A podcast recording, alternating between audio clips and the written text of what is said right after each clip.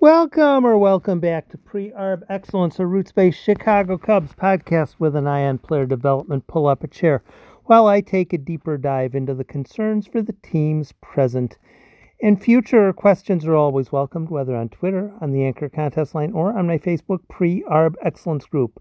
Thanks for stopping by for today's episode.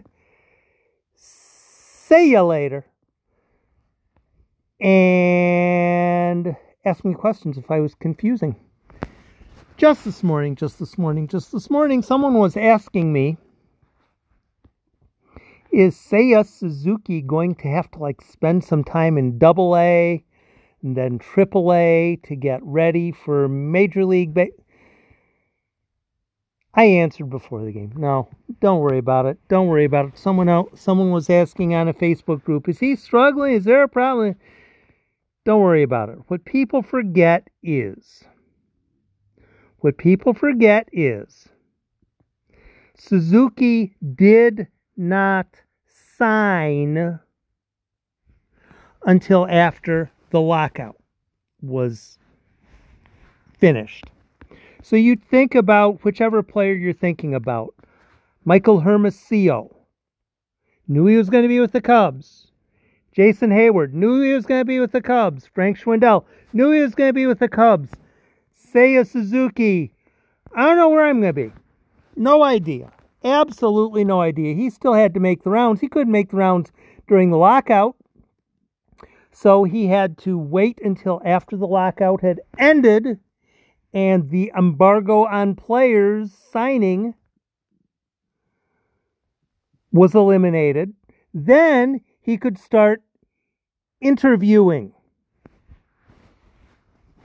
trying to find a job. Then finally, when he signed with the Cubs, you sign the paperwork and you got to pee in the cup and you got to have that clear and you got to have your physical and you got to have all that stuff. So he was what, 10 days behind everybody?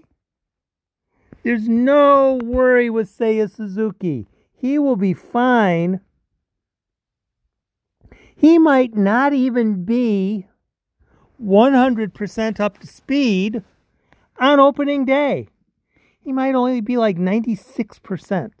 Might only be 92%. Hey, Skip, I, eh, David, David, David, David.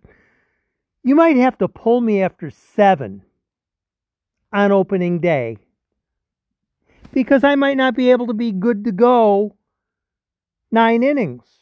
And you know what? That's fine. Have like 82 billion guys on the bench with the DH.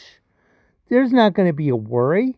Cubs already have a bunch of outfielders. If it gets to the point where, you know, might want to pull me out, and, uh, especially if the game's one sided, sure, no problem. Whatever, we can do that. Send in Hay- send Heyward to right field for the last couple innings. We're good. Seiya Suzuki knows what he's doing. He's 27 years old. It's not like he's 19 or something. And for people who are worried about the league isn't quite as good as maybe.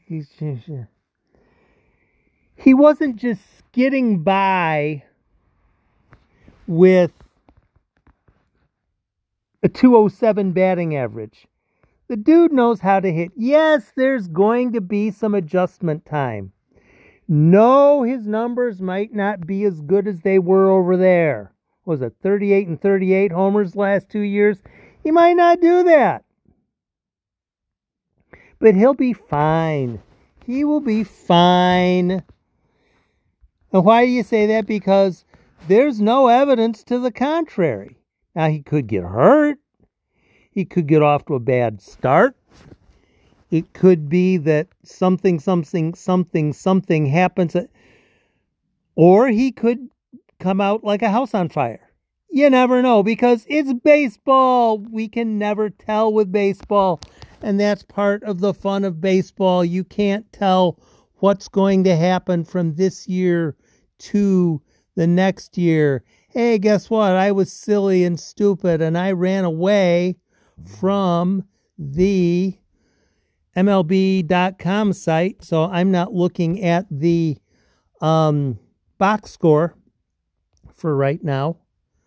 I will be in a minute though. Eh, where did it go? Where did it, did it go? There weren't a whole lot of games today, really. Eight to five, Cubs win. Um, Suzuki homered. I think that's a two-run shot. Um, four runs, four-run fourth. That was nice to see. Uh, who else did we have doing stuff? Um, I think Frank Schwindel had a decent enough game. Um, Schwindel two for three, run scored RBI. Kind of a cheap bloop double, but hey, we'll take it. Jonathan Villar, two for three with a run driven in. Anybody off the bench do anything? Uh, let's see. Not really a whole lot. It looks like they're trying to get the regulars up to speed more. Alfonso Rivas one for one. There's a stunner. Hermosillo sacrifice fly. Uh, pitching wise, here, here, here you go. Here's why people getting hung up on earned run averages. Earned run averages used to be the best thing we had going. It used to be, hey, that's all we have. All we have. Now, Michael Rucker today. One inning, two hits, one walk, three strikeouts, two runs, one earned. Was that a good outing? I don't know. I wasn't watching. That's actually a question. I don't know. I wasn't watching, but if Michael Rucker's striking out three guys in an inning, there's something there. He's not tossing spitballs. He's not getting three strikeouts in an inning off of a loaded up fash. It's not a palm ball or a underhanded pitch. He's got something going on. He has velocity. When a play when a pitcher has velocity, you give him that extra chance. You give him that extra look. And oh, by the way, Brandon Leibrandt, he will look very nice in AAA Iowa or somewhere. There's so many pitchers who look like, you know, they actually deserve a look somewhere. And nice to see Yuri Ramos get in a third of an inning without any um, walls collapsing. He is a prospect that throws hard, and we will just have to see how that ends up playing out. So yeah, another another enjoyable day. Um, I didn't see any injuries happening. I didn't hear about any injuries happening. Um, and that's really the main thing in spring training, hoping that nobody gets lit up. Uh, Robert Gsellman continues to struggle a bit two innings, two runs, two earned, three hits, two walks, two strikeouts. Drew Smyly, two and two thirds, one run, one earned run, four hits, two strikeouts. But hey, you're probably watching the game, so you probably know what was going on as well or better than I do. Um, the important thing to remember is I give you two things. Seiya Suzuki, dial it back, don't sweat it. Don't worry. Don't get all feared up because, oh no, he made an out. He, he struck out today. He'll be fine.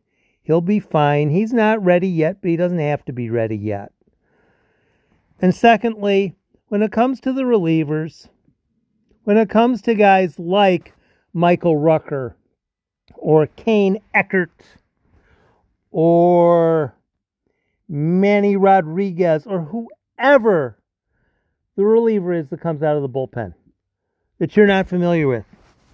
I'm working on a project and I've ended up getting a whole bunch of note cards. I'm jotting down notes on note cards. Why am I jotting notes down on note cards? Because at some point I'm going to want to remember something and I'm not going to be able to remember it. I'm going to want to remember something, but I'm not going to be able to remember it because my memory's not that good yet or still or whatever. Sometimes we have to write stuff down to remember it. Players that you only see briefly, that you haven't seen before, sometimes it's hard to remember what is it that their speciality is. And if you want to be in tune with what's going on with the Cubs, a decent chunk of that is going to be what are the relievers doing? The relievers like Yuri Ramos, the relievers like Michael Rucker, not necessarily the guys that you're always going to be seeing all the time because you're going to see those guys all the time. If Jesse Chavez is on the roster, you're going to see Jesse Chavez a whole lot. And you're going to get used to him. And some of you might say, I like Jesse Chavez, which doesn't matter. And some of you are going to say, I don't like Jesse Chavez, which doesn't matter. What's going to be important is how well is he doing? And secondarily, how are the guys in AAA doing? So that if Jesse Chavez needs to be replaced, for one reason or another, who's the guy that makes sense to call up to replace Jesse Chavez because that's how stuff gets done. Thanks for stopping by and have a great weekend.